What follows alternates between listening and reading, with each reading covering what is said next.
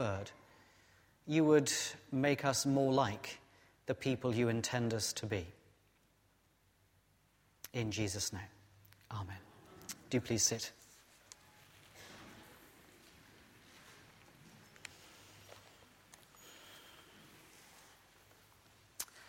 Um, I'm English, and uh, therefore I have a, uh, a constitution that uh, inclines me to support the underdog. Um, there are those in the world who naturally support winners. I tend instinctively to support losers. I was on a plane, uh, it shows you how deep this goes in me. I was on a plane recently on the way to the States, and um, the pilot announced that there would be a food service, and uh, the options would be pasta with sun dried tomato or stuffed chicken with uh, potato and vegetables. Now, I know from having been on the flight a few times that, um, that anything with pasta is always uh, the main option. It's what lots and lots of people go for. And there's always the little apology that says, We're sorry if when we come to it, we've run out of what you want. And just for a fraction of a second, I felt sorry for the chicken. the chicken had been dead several days. It did not need my sympathy. But just for a moment, I thought, I better have the chicken. And then I thought, no, no, it's not my problem. I'll, I'll hold out. I will have the pasta with sun dried tomatoes. But it shows how deeply inside you an instinct for the underdog uh, can go. Um, uh, so, I, what, I, what, I, want to do is I, I, want to run a little quiz for a moment. Uh, I, know at least 49 people, because that was the total this morning on Facebook. Uh, the Facebook page of the church had seen this uh, quiz coming up. So, uh, some of you are ready for this. I want you to tell me what your favourite gospel is. Moment to think. Not, don't need to talk to anyone else about it, just a moment. But I want you to think what is your favourite gospel? Some of you won't have one. That's absolutely fine. I'm just going to ask those who do know what their favourite gospel is. Okay, let's do it in reverse order. Uh, John, uh, goodly number. Uh, Luke, if you're Mark, fewer yet. Matthew. Okay. Uh, I'm with the Matthews. Uh, I think Mark actually got the fewest points, so Mark is the underdog. Um, but John is definitely the favourite. Um, uh, and Matthew and Luke uh, in the middle. Luke with rather more than Matthew. So Matthew's the second underdog, uh, but Matthew is what concerns us this morning. Please turn, if you would, to page 994.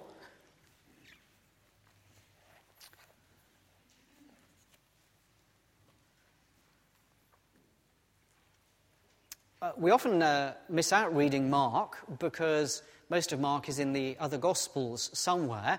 Uh, Mark's the quickest, by the way. You haven't got long, uh, you can race through it, and it moves at a, a clip because uh, Mark's favourite word is the word suddenly.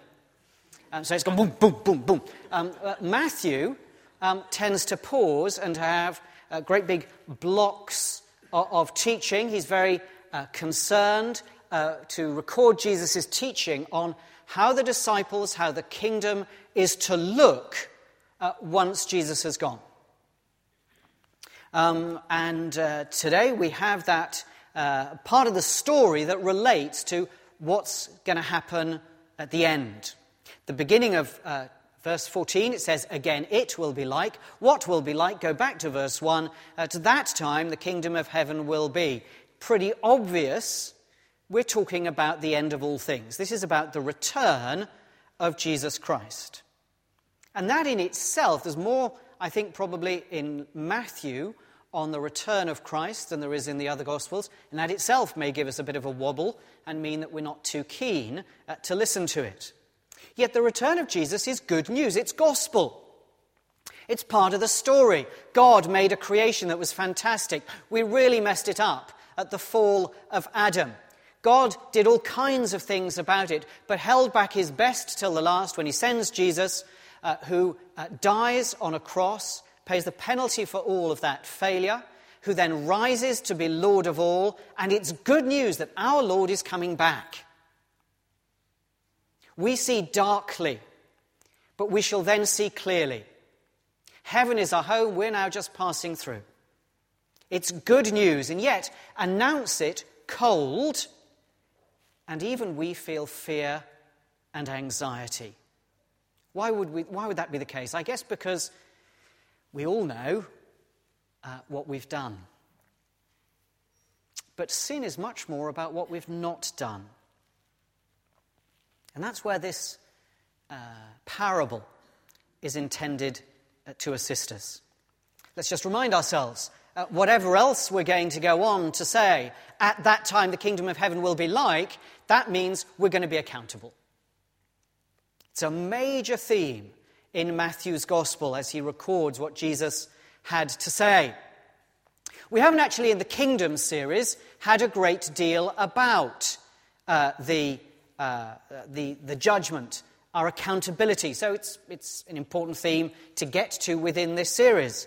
Because it is, after all, at that time the kingdom of heaven will be like. Because everything after this, the return of Jesus, is going to be the kingdom of heaven. Everything after the return of Jesus is going to be the kingdom of God. So now is just practice of the kingdom for the fullness of the kingdom. Well, in chapter 24, if we had been reading all the way through Matthew, we'd have learned from Jesus that the return of Jesus is going to be sudden. But then at the beginning of chapter 25, verses 1 through to uh, 13, and the story of the ten virgins and the five foolish ones, five wise ones with that oil, read it later if you don't know it, that tells us that the, the return of Jesus to the fullness of his kingdom is going to be delayed. We learn that the world is going to be judged and that we won't all end up in the same place. We learn that at least from this passage, and then we're going to learn that uh, again if we carry on reading to the parable of the sheep and the goats. So the return of Jesus involves uh, suddenness, uh, a delay, a recognition we're not all going to be in the same place. Not surprising that there's an element of fear and anxiety. But the fear is not meant to paralyze us, it's meant to motivate us. If you have been up to now, like servant three, if because of the extraordinary preaching of the word at Holy Trinity this morning, you go home and go, Oh, yes, I've been like that. Tell me, Alan, what should I do? Don't worry, I will tell you, and you can do something about it. It's good news that we get to this today. We live now aware of the not yet. We're not yet living in the moments after the return of Jesus. And in that gap, the story of the virgins has told us that we're to be ready. But what does readiness look like?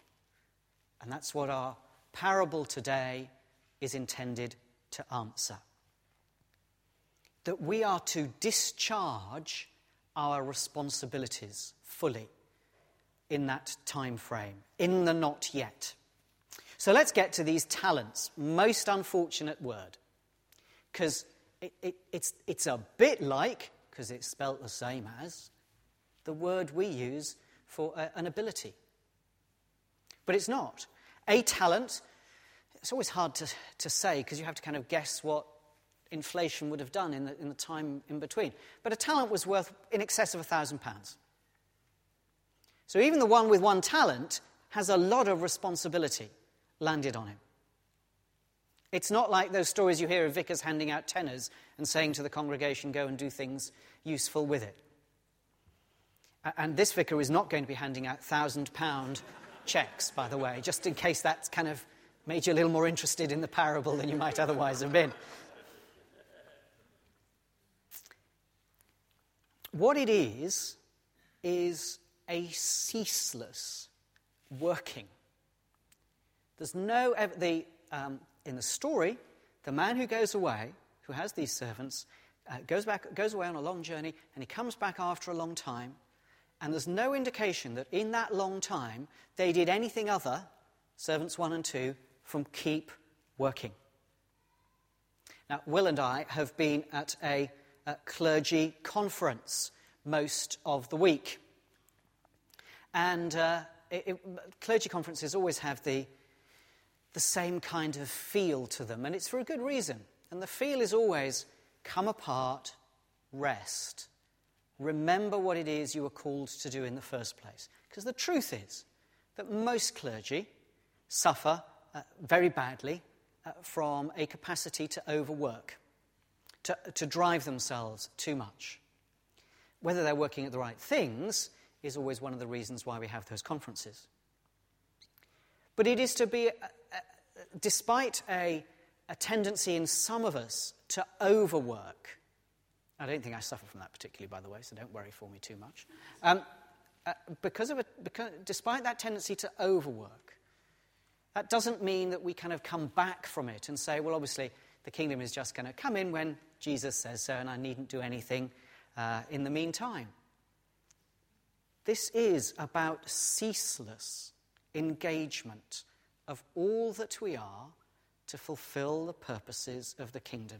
It is constant, measured, focused work for a long time, seeing your work as kingdom work. And if you can't call what you do kingdom work, then Jesus seems to say, don't do it. So, whatever else we say, it covers your day job, whatever that may be, just as much as it does church. However, you will use your hours, Jesus says, employ them for the kingdom. So, slaves one, or servants one and two. Uh, I, in some ways, I suppose it's a, a well known story, but we should just uh, uh, run through it because it won't be known to everyone. Servant uh, one has five talents and uh, uh, works and put his money to work and he gains five more. The one with two puts his money to work and gains five more. Now, the third one, he goes away and buries it. We're not told why, but when the uh, master comes back, uh, the, uh, the one with one talent says, Master, I knew that you're a hard man, harvesting where you've not sown and gathering where you've not scattered seed. So I was afraid and went out and hid your talent in the ground. See, here is what belongs to you. Well, the experts reckon that, amongst other things, uh, Jesus is having a pop at the uh, Pharisees at this point. They were those who have hidden away from everyone else what they have. They told everyone else what to do, but they wouldn't let them into the privileges of being the people of God. They had a religion without risk or change. They simply wanted to bury everything away. Their concern, like the concern of the third, third servant, was mostly to do nothing wrong not, not to work, not to be energetic, not to, not to uh, take things forward, just not to do anything wrong. Now, I, I, it was not entirely clear to me. I think the first half of the service was either about sheep or football. Um, and at various points, the two connected. But imagine um, uh, if you'd been the third uh, servant. It's only occurred to me because I didn't know during the service, because I hadn't uh, sort of prepared with this in mind. Uh, imagine you were the third servant on a football field. What would it look like to do nothing wrong? What would it look like for 11 uh, men or women on a football team to do nothing wrong? Or, or, or any other sport you choose to mention? Now, depending on how you think of do nothing wrong, it would look like being superb at what they do, or it would look like just doing nothing. The third servant is concerned to do nothing wrong because he doesn't want to take a risk because he reckons he knows what his master is like. Of course, if the master were like that, he wouldn't have given out the talents in the first place. And when the master comes back, there's a sort of heavy irony in his language. So you knew, did you? I harvested where I have not sown and gather where I have not scattered seed. All right, that's the way you think I am, then that's the way I'll treat you. But it clearly isn't the way he is, because he wouldn't have given out the talents in the first place. Well, it seems to me that there are three, three points worth summarizing, and then we'll look at what holds us back. Uh, this uh, message, the talents, is for each of us. It's for all of us, and it's for all that is. It's for each one of us. See, so someone here, guaranteeably, has heard that story today and said, I don't have any talents. Read the story. And forgiving the double negative, let me remind you from the story that nobody has no talents. Even the third servant has one talent. Yeah, you may not have many, you may have ten. Remembering it's not talents equals natural abilities, it's just all that you know you have.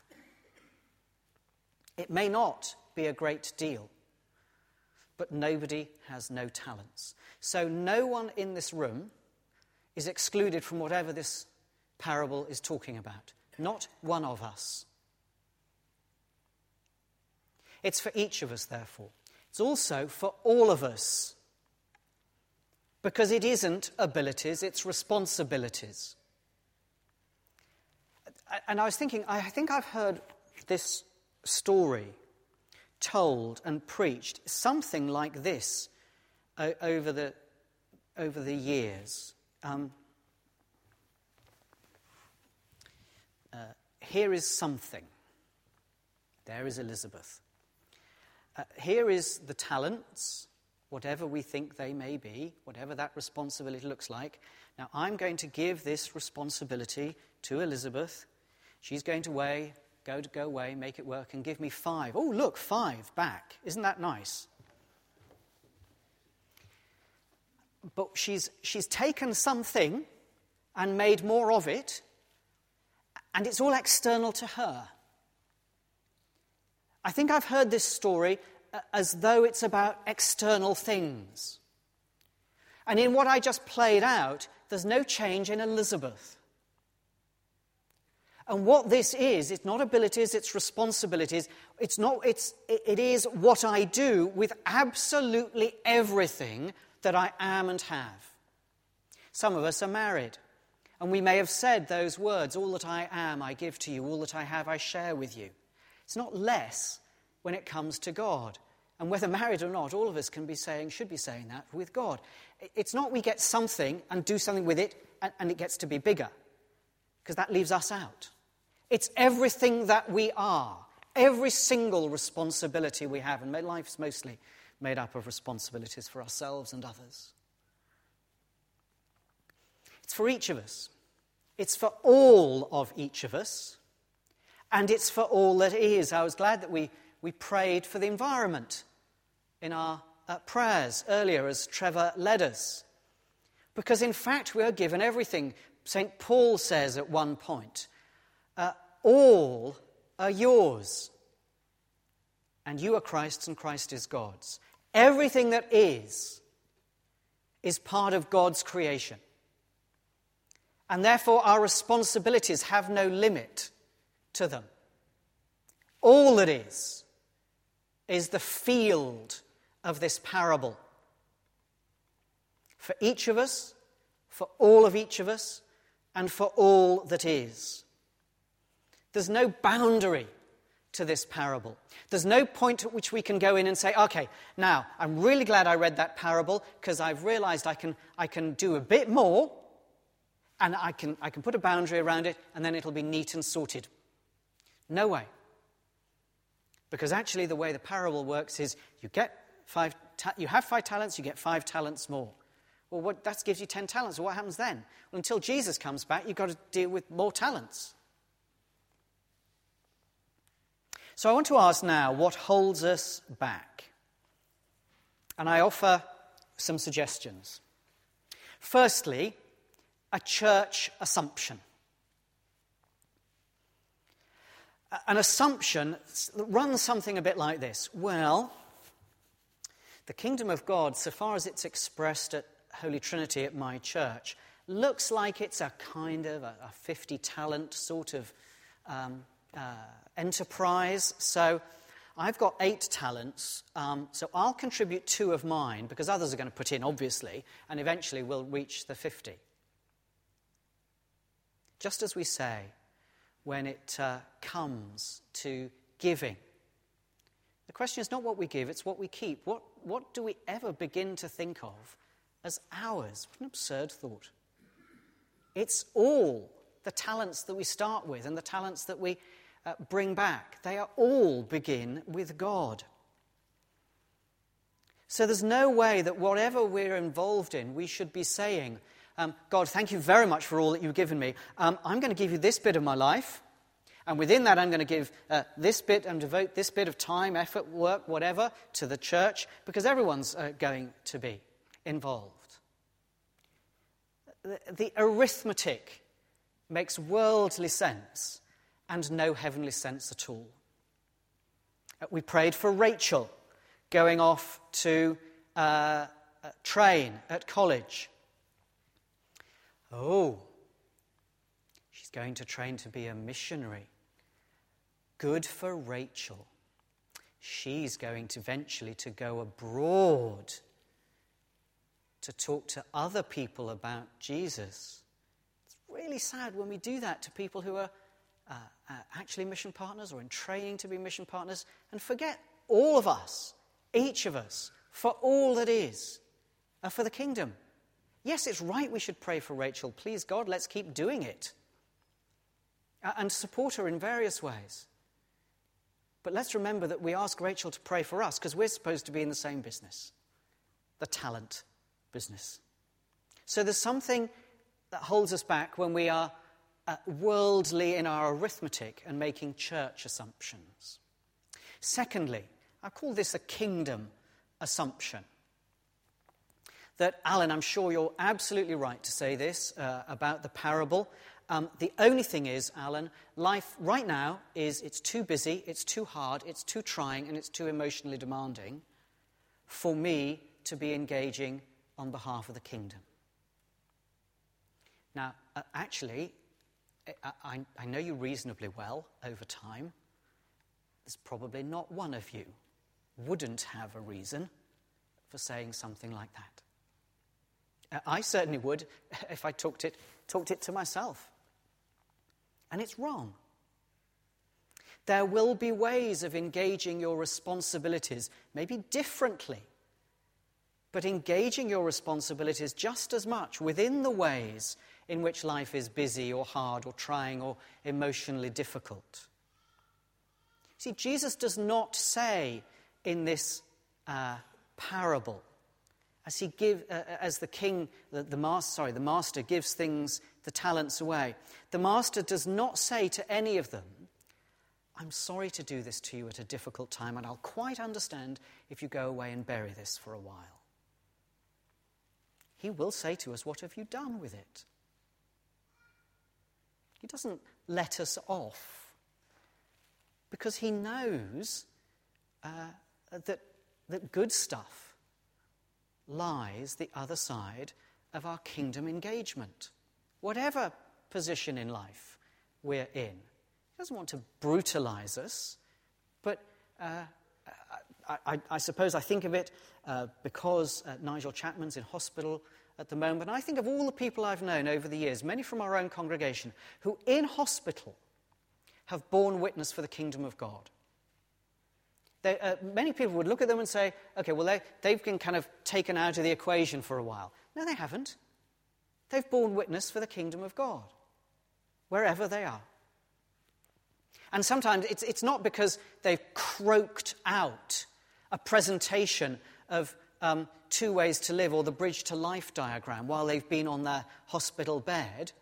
It's just because they've responded with love and a certain kind of attention uh, to what they receive.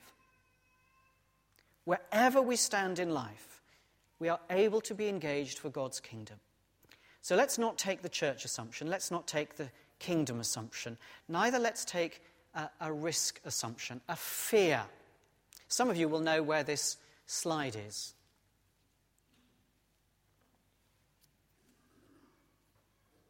It's in the UK. Yeah, Tryfan. It's the Adam and Eve rocks uh, on uh, Tryfan. I haven't actually done that. Um, I did cheat um, in that you see where there's the gap between the rocks? Well, just, just below the gap, there is a piece of rock. So it's not quite as terrifying uh, as, it, as it looks. Uh, but it is on my list of um, following my father's footsteps around Snowdonia. So um, uh, it's one of the things you're supposed to do when you get to the top of Tryfan. I bet those with long legs have done that, haven't they, Phil? Oh, you couldn't even see it was so cloudy, but you jumped anyway. Now that's risk. Great. Uh, step of faith. Let me ask, what are you risking right now for your faith? Uh, overnight, um, I came across this quotation from an interview that's in The Observer today with uh, Lord Paddy Ashdown. Uh, talking about the other political par- parties. And what he said in the political question is this In the end, I like to see what a politician would stand up against the wall and be shot for. That's, that's what I read. And I thought, oh, I'll use that quote. And then Trevor said in his prayers about those threatened with beheading if they don't convert.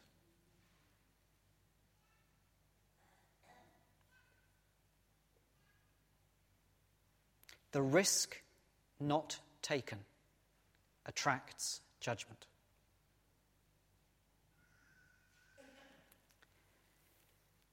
There is a particular danger of thinking that risk is really very important, clearly from this parable, but risk is for the person next to me. And I think it's worth saying that this is not intended to be a gathering of safe people generally, with a few risk takers on the outside. Could you put up the next slide, Robin? See that circle? Now imagine that all the risk takers are on the outside as the yellow line, and the rest of us are in the middle as the blue disk. It's quite a small circle. If you take all the people that are on the inside of the disk and turn them into risk takers on the outside, this is the circle you end up with. It's a bit bigger. Just imagine the kingdom impact that just the ones in the room could have. Not never mind the people who aren't here this morning, those who'll be here this evening. Just imagine the kingdom impact. If every single one of us, in whatever condition we may be, and it will be tough for many most of the time, if all of us were taking the risks of servants one and two, we don't all have five talents. In the story, one has five, one has two. But imagine the kingdom impact. Imagine what Jesus wants of us. What disc does he want us to be like? What circle does he want us to be like? Yes, I know there will always be the need to care for those who are struggling, but that care is itself a kingdom impact. That care itself takes risks. Imagine the kingdom impact. Can we pray together?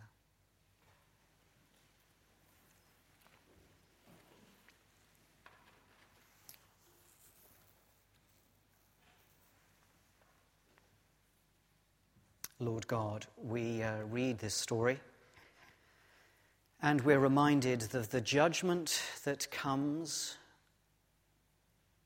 when there are risks not taken.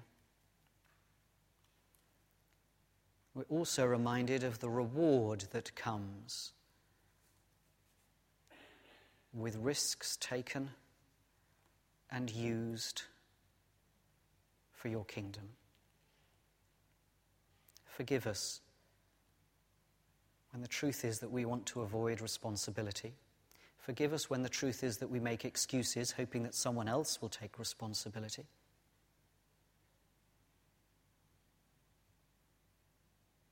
And give us that courage. Sometimes the weather is foggy, and sometimes it would just be really stupid to take that uh, jump across. Often enough, the working may not be very risky, and we can see with clear sight what's needed. But today, Lord, I sense that our challenge is simply to face what's in front of us and to beseech you that you would make us a people of kingdom impact.